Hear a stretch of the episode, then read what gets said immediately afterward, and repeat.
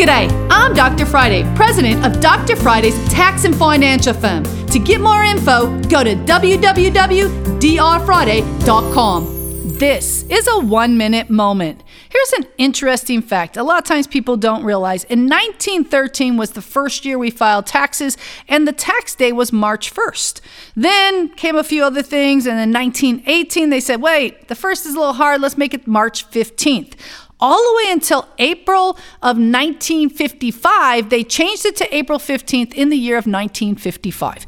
So we've been only doing that for a period of years. And so it's important to understand tax day is tax day, and we've been doing it for a long time. So for all of you that think, well, you know what, I don't really need to file taxes, sooner or later you might find tax day a lot harder than you think. You can catch the Dr. Friday call in show live every Saturday afternoon from 2 to 3 p.m. right here on 99.7 WTN.